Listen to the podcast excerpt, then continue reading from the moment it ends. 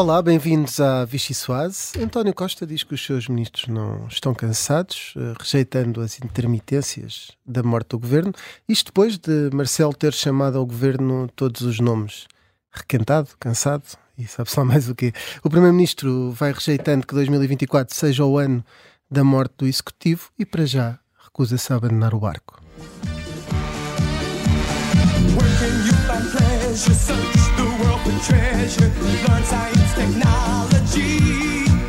Nós não mandamos missões impossíveis, se me permitem glosar um bocado com o título do filme. Não mandamos missões impossíveis. E já agora também não se importam de perguntar à Rússia para nós sabermos. Pode ser que eles nos digam claramente qual é o estado detalhado dos navios deles. A disciplina é a cola essencial das Forças Armadas.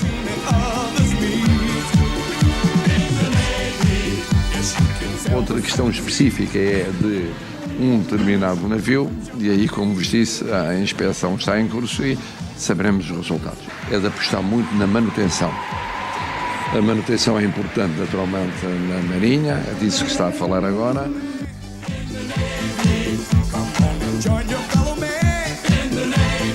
Eu sou Primeiro-Ministro, compete-me governar, tendo em conta que não havia uma maioria em Portugal desde 2009 uma maioria em 2022 não é seguramente requentada. O Tribunal de Contas diz que os barcos elétricos, portanto sem bateria, comprados pela Transtejo, são nove navios inúteis. Ficamos sem bateria, foi isso.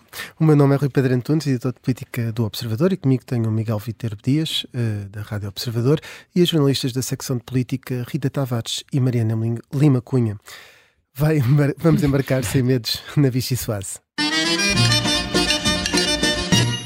Estava aqui com uma, eu só, eu só embarco porque este navio está em condições para navegar. Não, não está, não está, nem está o gerador. Não está a meter água nem nada. É? Eu acho que isso já, já, já vem sendo habitual meter água. Depois não. não acho que fiz ali uma.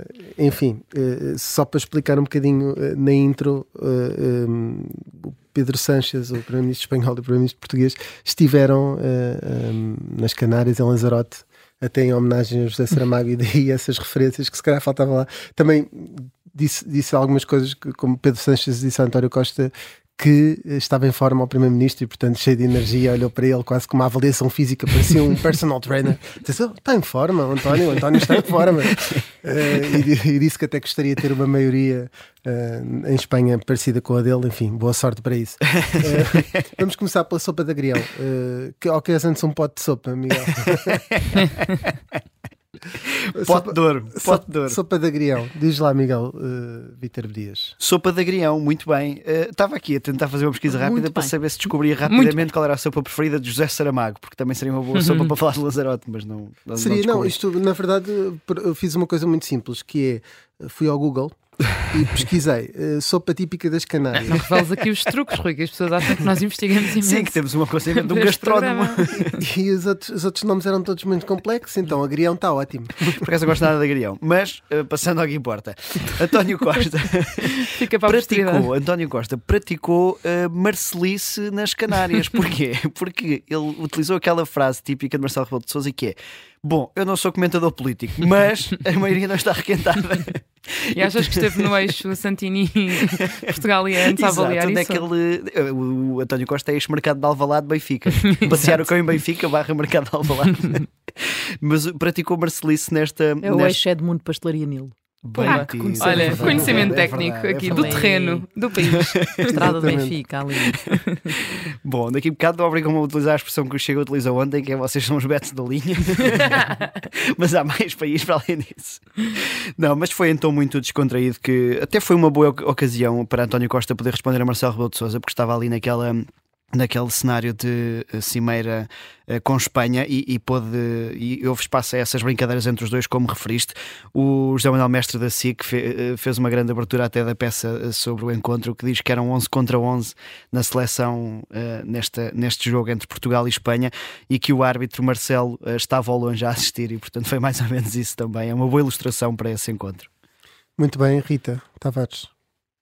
Uh, bom, eu fiquei, uh, aliás, acrescentaria uma, não é bem uma Marcelice, mas António Costa tentou não trair a sua própria uh, linha, não é? E começou até por dizer que não comentava no. É aquela frase dele: não comento fora de Portugal assuntos uhum. internos e depois lá.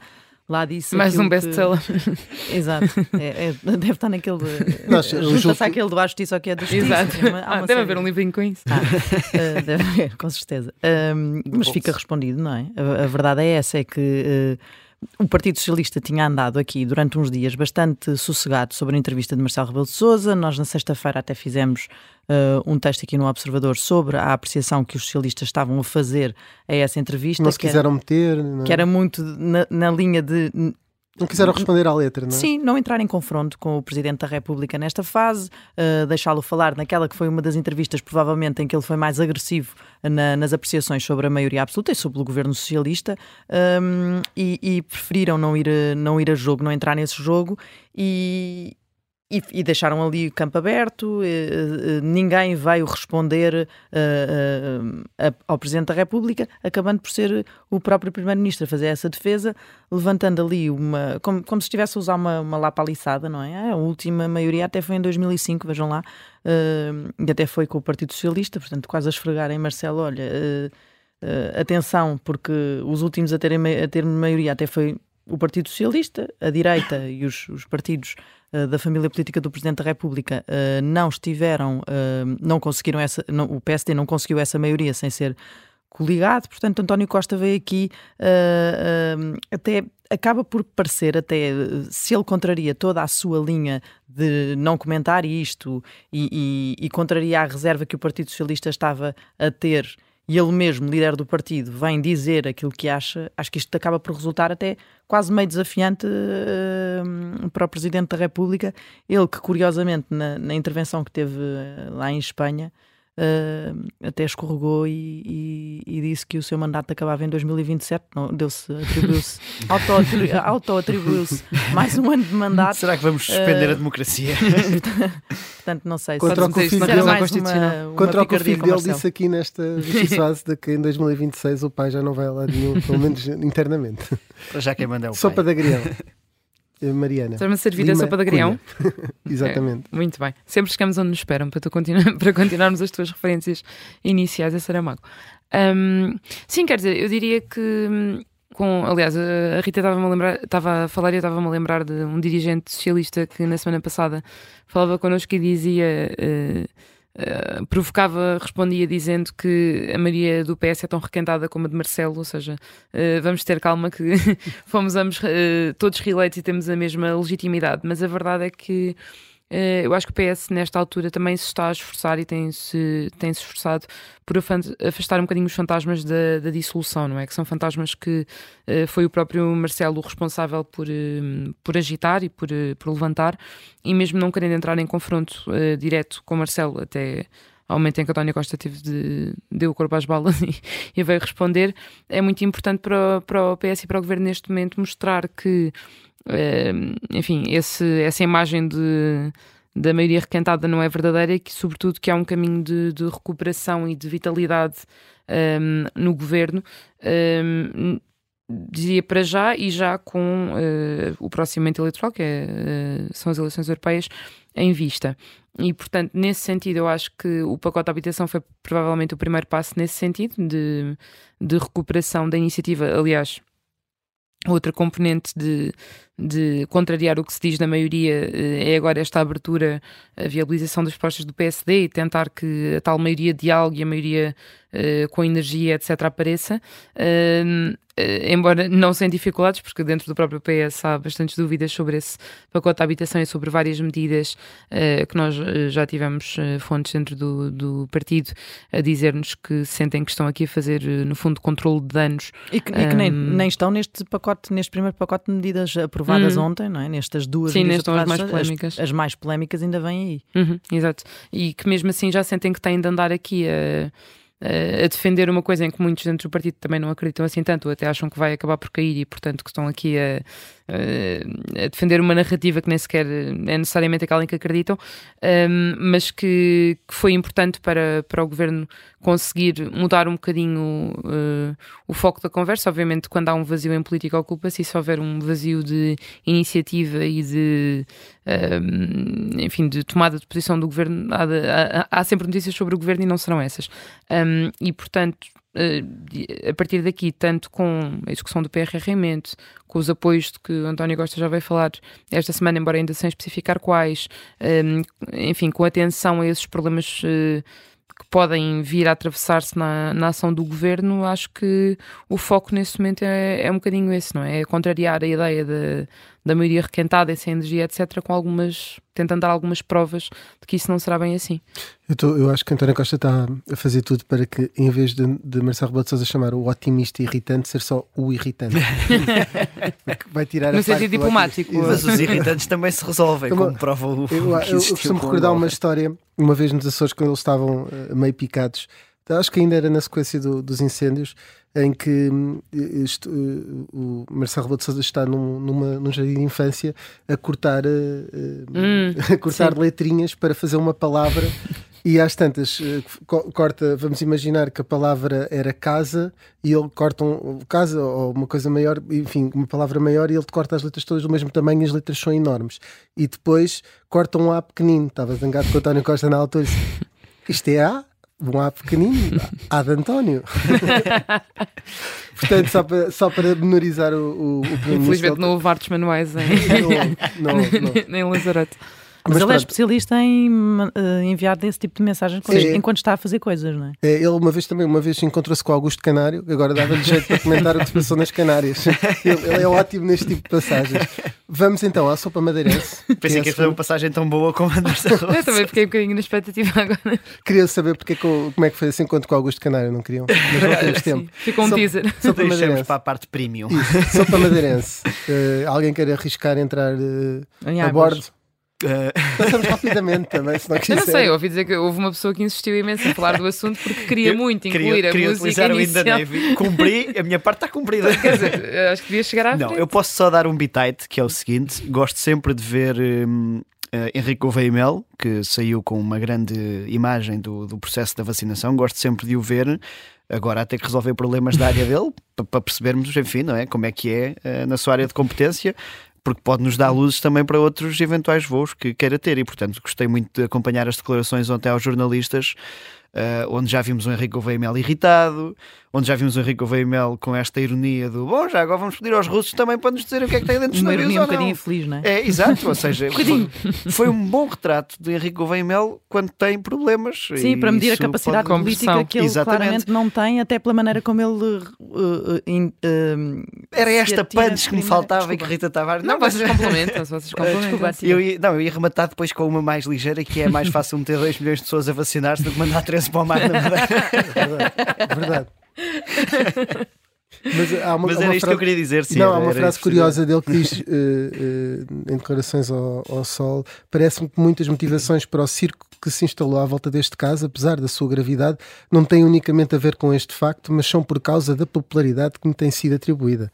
Portanto, há aqui uma teoria da conspiração do vice, que há motivações políticas ex, por trás vice, disto. Vice-almirante, o ex-vice-almirante. E António Costa aí teve também graça na forma como resolveu a situação, que é, bom, isso é um problema do Henrique Gouveia Mas sobre putativos candidatos presidenciais também podemos falar na segunda parte do programa, já que o nosso convidado ontem uh, num artigo no Expresso, lançou o nome de Leonor Beleza, mais um para a mesa. Não, não faltarão oportunidades para falarmos disso na, na, segunda parte. Mas antes disso, vamos passar para uma última sopa. Rui, posso só então, não dizer sobre esta? Então, mas vocês não queriam falar? Não, não, foi só porque, repara, eu estava na dúvida. É que aqui não há dúvidas a... quanto à vossa insubordinação.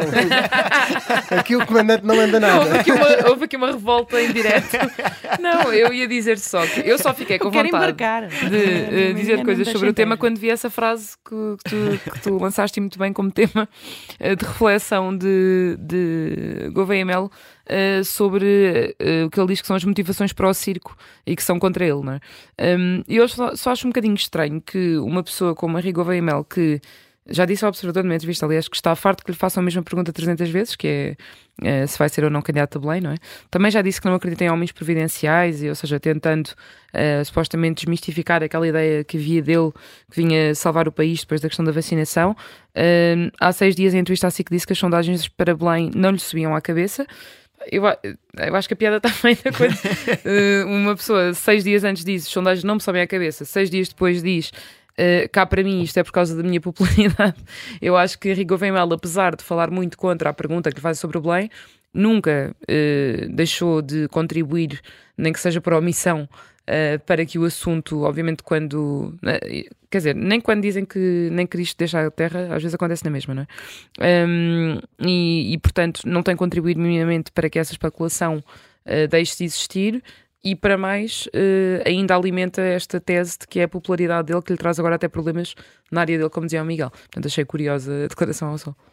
Rita, eu, eu sobre... só estranho quando há, quando há tanta coisa uh, confusa, não é? O caso é tão confuso, não se percebeu ainda se, se, se, há um problema no navio, se já tinha sido uh, uh, feita essa notificação.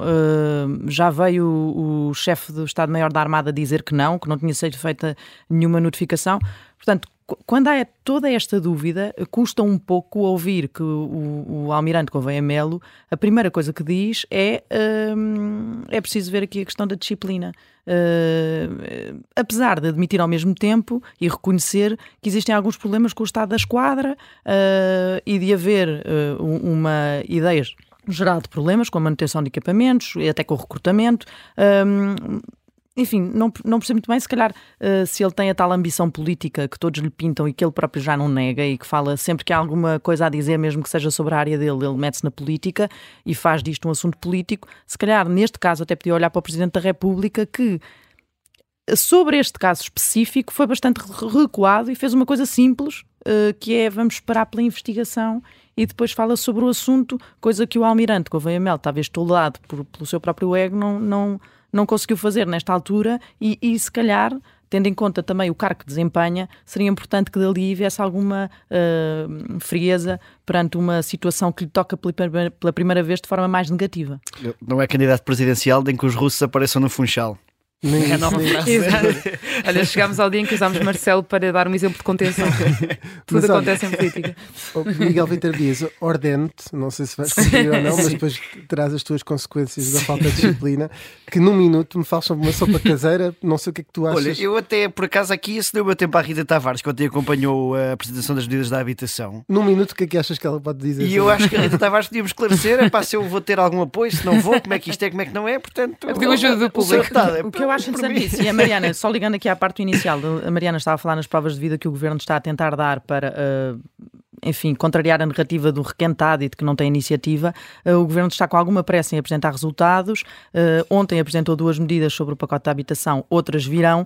Um, a verdade é que as medidas, mesmo com um mês em cima de consulta pública, estas duas primeiras, uh, quando são lançadas, depois há uma série de dúvidas a seguir que custam a tirar e que ainda há assim muitas dúvidas sobre muitas questões sobre um, a sua aplicação, nomeadamente sobre os protocolos que vão ser feitos com os bancos, uh, se, se, se, os bancos são obrigados a aceitar se não, enfim, tudo isso uh, uh, mostra que, que, há uma pressa enorme em pôr medidas e há esta vontade de dar prova de vida, mas se calhar nem sempre nas melhores condições, como se vê aliás no outro pacote que virá daqui a uns tempos, daqui a 15 dias, e que já tem antes de nascer a ameaça presidencial de que algumas normas possam ir parar ao Tribunal Constitucional. E, e continua a ocupar o palco de Marina Gonçalves, que mais uma vez continua a protagonizar Sim, voltou a ser o, Costa, o friso dos três, dos três e, e, Marina Gonçalves fica ali. Três em linha.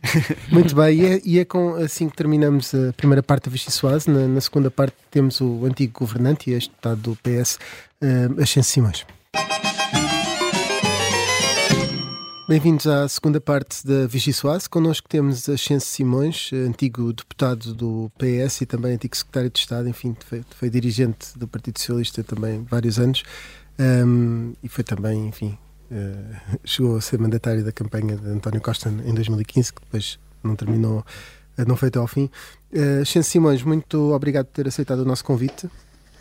Muito bom dia, ou muito boa tarde, boa já tarde, estamos sim, no, é verdade. de tarde, um cumprimento especial a, a todos os ouvintes da Rádio Observador e aos jornalistas da Rádio Observador que estão a conduzir esta entrevista Vamos então às perguntas. É isso, vamos embora. Se, sejam perguntas começamos, começamos logo uh, de uma maneira bem direta a perguntar se com estas saídas dos últimos meses uh, o governo está fragilizado e num estado que não, não se viu antes. Sim, uh, ou seja, estas saídas dos últimos meses criaram, como disse o Primeiro-Ministro, uma situação uh, de instabilidade dentro do próprio governo. E não vale a pena nós dourarmos a pílula quando se trata de questões que todo o cidadão português, desde o professor universitário até o engraxador, entendem. Ou seja, o primeiro ano do governo foi um ano difícil, sob o ponto de vista da organização interna do governo, da definição das políticas, dos acertos da mensagem eh, de, da, da, notação eh, clara de, de, um cansaço em algumas áreas do governo, e, e isso resultou eh, na necessidade de, de uma primeira remodelação que terá que ser necessariamente seguida de uma outra remodelação, talvez na primavera, talvez antes do orçamento ou depois do orçamento. Portanto, uh, que... Nós temos um governo a três velocidades e esse é que é o problema principal. Mas deixe, deixe só, deixe só interromper para, para esclarecer isso. Eh, eh, é uma grande remodelação ampla e com que ministérios, que ministérios é que acha que António Costa deve Sim, é uma remodelação uh, de metade do governo. Nós temos, terá que ser feita uma remodelação de metade do governo. Nós temos problemas na defesa, nós temos problemas nos assuntos externos, até de redefinição daquilo que são as áreas de intervenção e a tutela do, do próprio ministro. Nós teremos problemas gravíssimos na justiça que é preciso atalhar. Nós não podemos continuar numa situação em que uh, os, os, portugueses vão quatro, cinco, seis vezes aos tribunais para tratarem dos seus assuntos e batem sempre com a porta numa greve ou vão às conservatórias e batem com, com o nariz em, em filas intermináveis. Portanto, nós temos eh, uma área na justiça que está a andar bem, que é a área da desburocratização, né? E, e, essa área é pouco, eh, pouco conhecida, é pouco, é pouco afirmada no contexto da informação. Mas temos nas políticas de justiça uma uh, fragilidade imensa que é preciso corrigir. Já disse três ministérios, nós, tem nós mais? Nós temos um problema na educação. Nós temos um problema na educação, okay. já o escrevi, já o disse. Aliás, se se recordam, quando, eh, quando houve grande, grande, as grandes manifestações contra a ministra Maria Luz Rodrigues, eu era membro do governo, mas era também membro do Secretariado Nacional do PS. E eu afirmei no Secretariado Nacional do PS, até numa comissão política, que as, uh, o caminho que estávamos a seguir era um caminho muito, muito difícil e um caminho que ia colocar uma franja muito significativa daquilo que eram os líderes do movimento socialista e social-democrata no Partido Socialista, que eram os professores, que sempre estruturaram as bases do Partido Socialista, que foram sempre os elementos que permitiam as alternativas locais, e poderíamos perder esses professores. Já perdemos muitos, já colocamos muita gente esse cálculo eleitoral tem de estar presente ao... do Partido Socialista esse cálculo eleitoral... estamos neste momento a fazer um caminho que pode ser um caminho sem retorno. E esse cálculo e, eleitoral portanto, é mais, mais importante do um do que as políticas? Como? Eh, esse cálculo eleitoral é mais importante do que, do que as políticas têm de ser feitas? Só não, para, é que esse não é um claro. problema de cálculo eleitoral. Hum. É, é, é, uma coisa leva à outra. Quando nós percebemos que o partido está a perder a sua base, a base de apoio, é porque as políticas são erradas. É porque o Partido Socialista não está a cumprir aquilo que se exige dele. E nas questões da educação, nós neste momento temos um problema, que é um problema de, de incapacidade para corrigir aquilo que são elementos centrais da nossa, da nossa política educativa. Mas vê, vê eh, aqui algum. Há quem faça paralelismos, por exemplo, com, com o governo de, de Santana Lopes e com alguma uh, não, desorientação? Não, isso, não tem, isso não tem nada a ver, porque há desde logo uma diferença. Uh, os, os jornalistas andam todos à volta dos ministros mas sabem perfeitamente que o governo tem um comando, não é?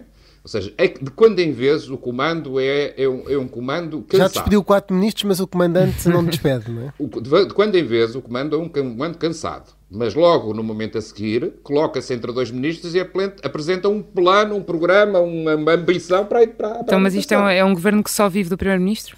Não, é um governo que vive, é um governo que vive dos ministros que sabem ser ministros. Por exemplo, o governo vive o Primeiro-Ministro tem uma Ministra da Presidência que é uh, um, um sustentáculo. Portanto, depois tem o Ministro da Administração Interna, que se revelou um grande ministro. Tem o ministro de, a Ministra dos Assuntos Parlamentares, que faz uma uma, que, que com, com moderação, com distanciamento, até porque estamos em maioria absoluta, não tem feito o seu caminho na relação entre o Governo e o Parlamento. Temos o Ministro da Cultura, que é uma, uma agradável surpresa, até na forma como, como trata alguns dos temas que a mim me dizem muito, por exemplo, os temas da, da descolonização e os temas da nossa relação com os impérios. Temos a, a questão da saúde, ou seja, nós demos uma nova realidade à saúde que leva a que, por exemplo, ontem nas sondagens o Ministro da Saúde seja anormalmente, em situações como estas que nós verificamos, o, o mais apreciado dos governantes. E, e, apesar dos ataques todos, a, a, política do ambiente, a política do ambiente na perspectiva, na perspectiva também da energia, na perspectiva da política da água, eh, afirmada pelo Duarte Cordeiro, são, tem vindo a revelar-se eh, positiva. Também já tem Portanto, um, nós temos aqui uns quantos putativos assessores bem colocados. que são, formam um núcleo de, eh, de, de, apreciação positiva no contexto da, eh, do desempenho governativo. Portanto, não é um problema que se, que se diga, ah, o Primeiro-Ministro leva tudo à frente. Não, o Primeiro-Ministro coordena e os ministros também têm que fazer da pela vida. Não é só, não, é, não, não podem ficar com o medo que o Primeiro-Ministro desberre porque isso é normal que o Primeiro-Ministro, de quando em vez, se liberte naquilo que são os seus anseios e naquilo que são as suas ambições. Portanto, é ah. normal, acontece sempre, e, e, quando se está sob pressão, exige mais dos próprios ministros. Acha que vai. Agora, acha que vai... Nós não podemos é, é, é estar numa situação em que as fragilidades são tantas que, que, que, que nos levem a, a termos um Ministério da Agricultura que é uma desgraça completa. Portanto, eh, eh, eu fui, eh, eu, eu estive no Ministério da Agricultura, fui governante do Ministério da Agricultura. E quando eu saio do Ministério, oh, oh, normalmente não me pronuncio sobre, a, a, sobre a atividade política desse Ministério. Até hoje ninguém me ouviu uma palavra. É a primeira vez que eu falo sobre isto. Agora, nós não podemos ter um Ministério que não tenha em permanência um observatório de preços. Porque isso acontecia no passado. O que é que aconteceu? Acha, Simões, o, o, acha que com estas fragilidades todas que tem estado a apontar, e este, incluindo esta última aqui também da agricultura, que. Eu este, estou, apontei fragilidades e apontei Certo, mas que este fantasma da, da, dissolução vai estar a ameaçar o governo até às eleições europeias. Acha mesmo que Marcelo Rebelo de Souza pode estar preparado para utilizar a bomba atómica? Ele já disse que não vai abdicar dela. Pode estar preparado para a utilizar? O Sr. Presidente da República é um professor de Direito Constitucional e sabe qual, é a circunstância em que se pode convocar, em que se pode dissolver o Parlamento e convocar eleições. Não estamos numa situação em que as instituições estejam em crise. Não estamos numa situação em que a maioria parlamentar esteja em crise. Não estamos numa situação em que o governo esteja em crise. Não estamos numa situação em que o líder do governo, que foi a eleições de maioria absoluta, esteja em crise. Mas, mas pode haver Portanto, um ciclo até às europeias, ou não? Essas eleições vão ser esse, mais decisivas para quem? Mas eu também sei que o ciclo até às eleições europeias uh, é um ciclo muito exigente para o Primeiro-Ministro e para o Governo. Exigente numa perspectiva tripla. Ou seja, é exigente para o Primeiro-Ministro porque se ele quer uh, ser Presidente do Conselho Europeu, e quero dizer que se, se isto vier a acontecer, António Costa deve ser Presidente do, do, do Conselho Europeu. Ele já deu ao país, nessa altura, praticamente oito anos de atividade política. Mas Nós é... não podemos agora amarrá-lo ao país eternamente. Também já disse que era, uh, isso, era melhor isso ou ele ser presidente da Gulbenkian, não é? Porque para presidente não, da República. Vamos ver, ser presidente da Gulbenkian, da Gulbenkian é, é o aproveitamento de uma personalidade ímpar e que neste momento, na atividade política, tem um lugar especial. É esse o caminho que vê para António Costa, ou um cargo europeu, ou. Eu, eu, eu acho, eu estava a dizer que se, porque se, Presidente da República caminho, não nós serve. não devemos impedir, nós dentro do Partido Socialista, nós país, impedir que o, o Primeiro-Ministro possa ser Presidente do, do Conselho Europeu. E nessa circunstância, todos sabemos que haverá eleições. Mas também é importante que este, este tempo que vai até as eleições europeias seja um bom tempo, numa perspectiva em que o Primeiro-Ministro não seja Presidente do Conselho Europeu e tenha que fazer ainda mais dois anos de Primeiro-Ministro. Porque ninguém quer sair do governo pela porta pequena. E António Costa não pode sair da vida política ou do governo pela porta pequena. Não pode sair numa perspectiva em que queira sair, pura e simplesmente, não pode, não pode eh, ter uma segunda parte deste mandato numa perspectiva em que queira continuar a ser Primeiro-Ministro, ou mesmo apesar de ele insistentemente dizer que não é candidato a Presidente da República, na possibilidade de poder ser candidato a Presidente da República. Portanto, vamos ver, este tempo, este ano, tem que correr bem ao Governo e é por isso que o Primeiro-Ministro tem que fazer uma alteração da forma de governar em áreas muito, muito relevantes do próprio governo. Falando de partes do governo que já foram alteradas já agora, hum, é inevitável que Pedro Nuno Santos seja o próximo líder do, do PS? Eh, depende muito das circunstâncias. Eh, ou seja, ser líder do PS eu acho que sim. Agora, ser candidato a primeiro-ministro depende uhum. das circunstâncias. Por exemplo, se o Dr. António Costa sair em 2024 é muito possível, é até muito provável, que o Partido Socialista escolha eh, para ser candidato a primeiro-ministro um outro quadro que não seja já Pedro Nuno Santos. E, portanto, teríamos uma espécie de eleição para secretário-geral que não seria uma eleição para primeiro-ministro. Uh, temos, que, temos que constatar, esta é a realidade, que esta questão da TAP deixou uma marca que precisamos de tempo para que ela, eh, para que ela se resolva em termos de opinião pública, em termos de capacidade política, mas e até 2024 não seria espera, suficiente. O Partido Socialista está à espera que o Pedro Nuno Santos seja o próximo secretário-geral. É isto. Ou seja, e não vale a pena andarmos a inventar coisas e cenários e outras alternativas e outras personalidades. Porque o que tem que ser, o que está escrito nas estrelas tem que ser cumprido. Mas acha que até 2024, Santos, mas acha que é... desempenhar as funções no sentido de uh, levar o Partido Socialista uh, uh, novamente ao governo ou continuar no governo e estruturar um partido mais uh, menos agarrado ao poder e mais agarrado Mas acha que até, até 2024 Pedro Nuno Santos não consegue limpar este peso que tem nos ombros com esta questão da TAP e do Alexandre Eu, eu não sei, eu, eu, vamos ver. penso que, que, sabem que eu fui, escrevi um longo artigo no público contrário à, à reentrada do, do Estado no capital da TAP, e depois há a eh, participação do, do, Estado no capital completo da TAP e há, e há uh, uh, entrada de dinheiro fresco na TAP com valores astronómicos. Portanto, eu tenho relativamente à TAP uma, uma discordância com a linha que de princípio, portanto, que vem desde logo do início uhum. do governo da Geringossa e que me leva a, a, ver as coisas por outro prisma, por outra leitura uh, que, não é, que não é habitual no Partido Socialista. Uh, nós entramos na TAP, o, o, o Estado entrou na, entrou na TAP, fruto da, da mas também fruto de uma certa elite burguesa lisboeta que acha que ter uma, uma empresa de bandeira, uh, independentemente do preço, deve ser uma coisa do Estado.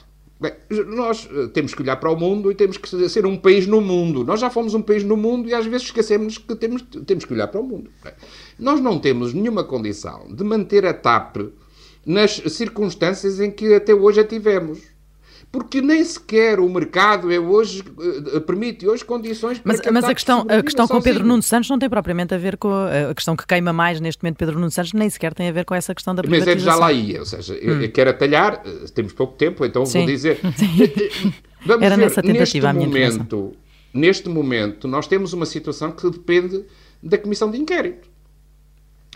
Eu, eu conheço Pedro Nuno Santos sei das suas capacidades. Aliás, numa entrevista em 2017 ao jornal I, eu dizia o próximo candidato a secretário-geral, o próximo secretário-geral será Pedro Nuno Santos. Então a gente ficou admirada. Como é que alguém da ala direita do PS pode apoiar Pedro Nuno Santos? Não se trata disso. Nós todos somos do Partido Socialista, uns mais ao moderados, outros mais à esquerda, mas todos partilhamos de uma visão do país, uma visão do mundo. É por isso que estamos aqui. Portanto, uh, Pedro Nuno Santos é, neste momento, uh, fruto de muitas circunstâncias, a personalidade que, que, está em melhores condições para ser líder do partido. Uh, vejo difícil que até 2024, e se o, o António Costa for, for escolhido para Presidente do Conselho Europeu, uh, o Partido Socialista entenda que ele pode ser candidato a Primeiro-Ministro. E, portanto, porque uma coisa é ser ganhar o partido, outra coisa é ganhar o país e não nos levar novamente aos resultados que tivemos em 1985, quando o PRD nasceu, não é? E isso é, nós temos que ter essa, essa, essa história na cabeça quando tomamos decisões. Uh, falando aqui de outras eleições, as presidenciais, uh, sugeriu esta quinta-feira, num artigo de opinião publicado no Expresso, que Leonor Beleza teria todas as condições para suceder a Marcelo Rebelo de Souza. Uh, votava nela? Claro que votava, com exceção de uma candidatura do António Costa, por razões pessoais, uhum. de intimidade, de amizade, de 40 anos.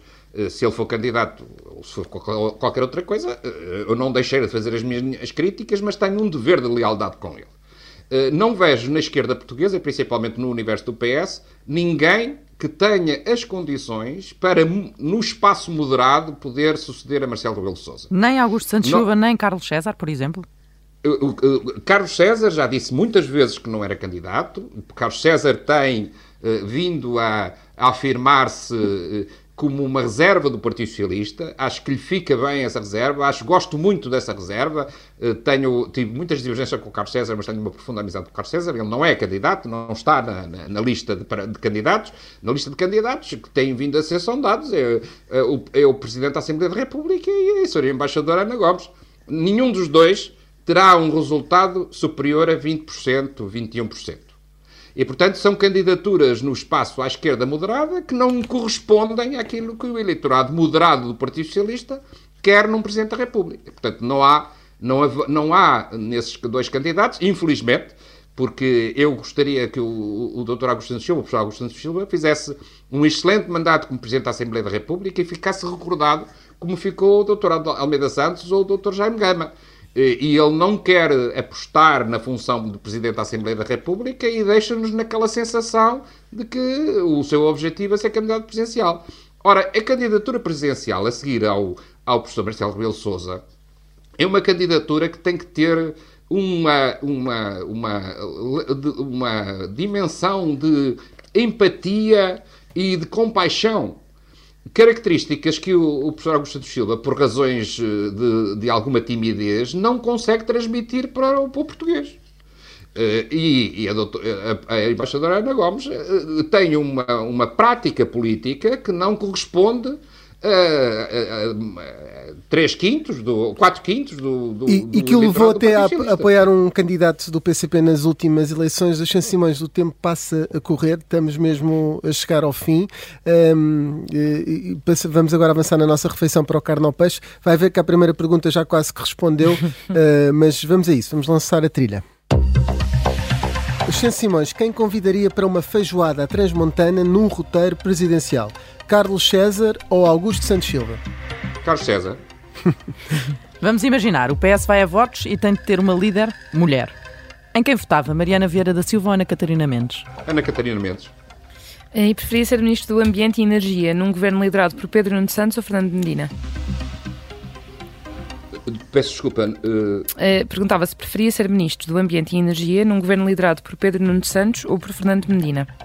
Não seria Ministro de coisa nenhuma porque o meu, o meu tempo de política ativa terminou. E para terminar, a quem é que compraria um relógio em segunda mão? A Marcelo Rebelo de Sousa ou a André Ventura? A Marcelo Rebelo de Sousa compraria tudo. O professor Marcelo Rebelo de Sousa é uma pessoa profundamente séria e isso para mim basta. Muito bem, Axen Simões fez quase o pleno, só ali na, não quis responder se preferia Pedro Nuno ou Fernando Medina. Uh, vamos ver. Uh, no, não, não, só, não eu, eu prefiro, prefiro, Vamos ver, eu sou. Eu tenho uma admiração imensa por Fernando Medina, sou amigo de Fernando Medina, mas o que o país está a fazer ao Fernando Medina é uma coisa insuportável. Ele é um grande ministro, e consegue objetivos para o país, consegue fazer boas, boas políticas eh, e uh, uma parte muito significativa da, dos comentadores elegeu como inimigo principal e isso é uma coisa que me dói. É injusto. Mesmo assim preferia ver quem como primeiro-ministro, Pedro Nuno ou Fernando Medina? Como primeiro-ministro, eu acho que isso é, eu, eu, quero sempre que seja o secretário-geral do meu partido. Isso já atrás. Muito bem. Uh, Simões, uh, queria que nos explicasse um bocadinho a, a música que nos trouxe e o porquê vamos começar a ouvi-la de fundo dentro de alguns segundos. É, é uma música de Carlos do Carmo. Os putos, não sei se os putos são alguém específico e se queria explicar o porquê desta escolha. São o novo tempo do Partido Socialista. Se repararem bem no grupo parlamentar, nas federações, nas conselhias, há eh, uma nova geração que está a afirmar. E, portanto, um sorriso traquina aqui, eh, uma fisga ali, Uh, os índios uh, e a malta uh, são, são hoje os dirigentes do Partido Socialista, são a maioria dos deputados, são uma parte dos governantes, são uma parte dos potenciais candidatos a líder do partido. Portanto, estamos num tempo de transição e nada melhor do que a música e a letra de Carlos, a música e a letra cantada por Carlos do Carmo, os putos, para termos uma ideia do que é hoje o Partido Socialista. Uma ambição imensa, uma, uma fisga aqui e ali, que é tirar a esperança e que nos vão dando uma nova leitura do que será o Partido Socialista.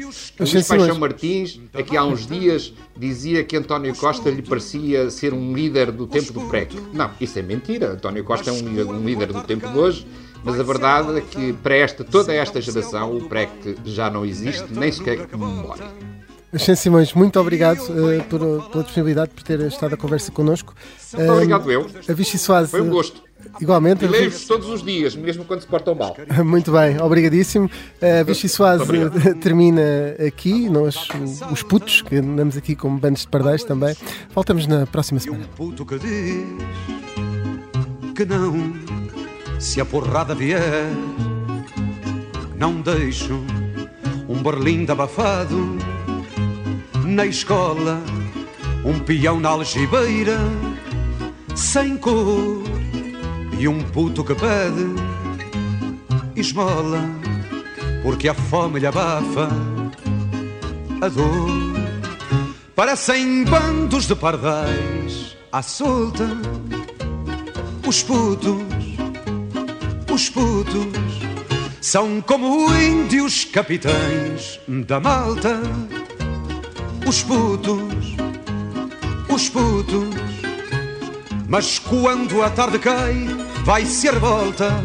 Sentam-se ao colo do pai, é a ternura que volta. E ouvindo a falar do homem novo, são os putos deste povo aprenderem a ser homens.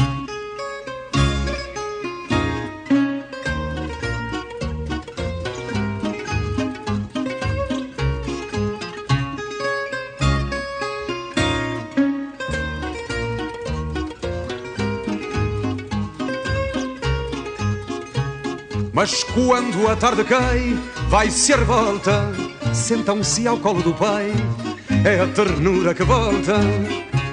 E eu venho a falar do homem novo, são os putos deste povo, aprenderem a ser homem.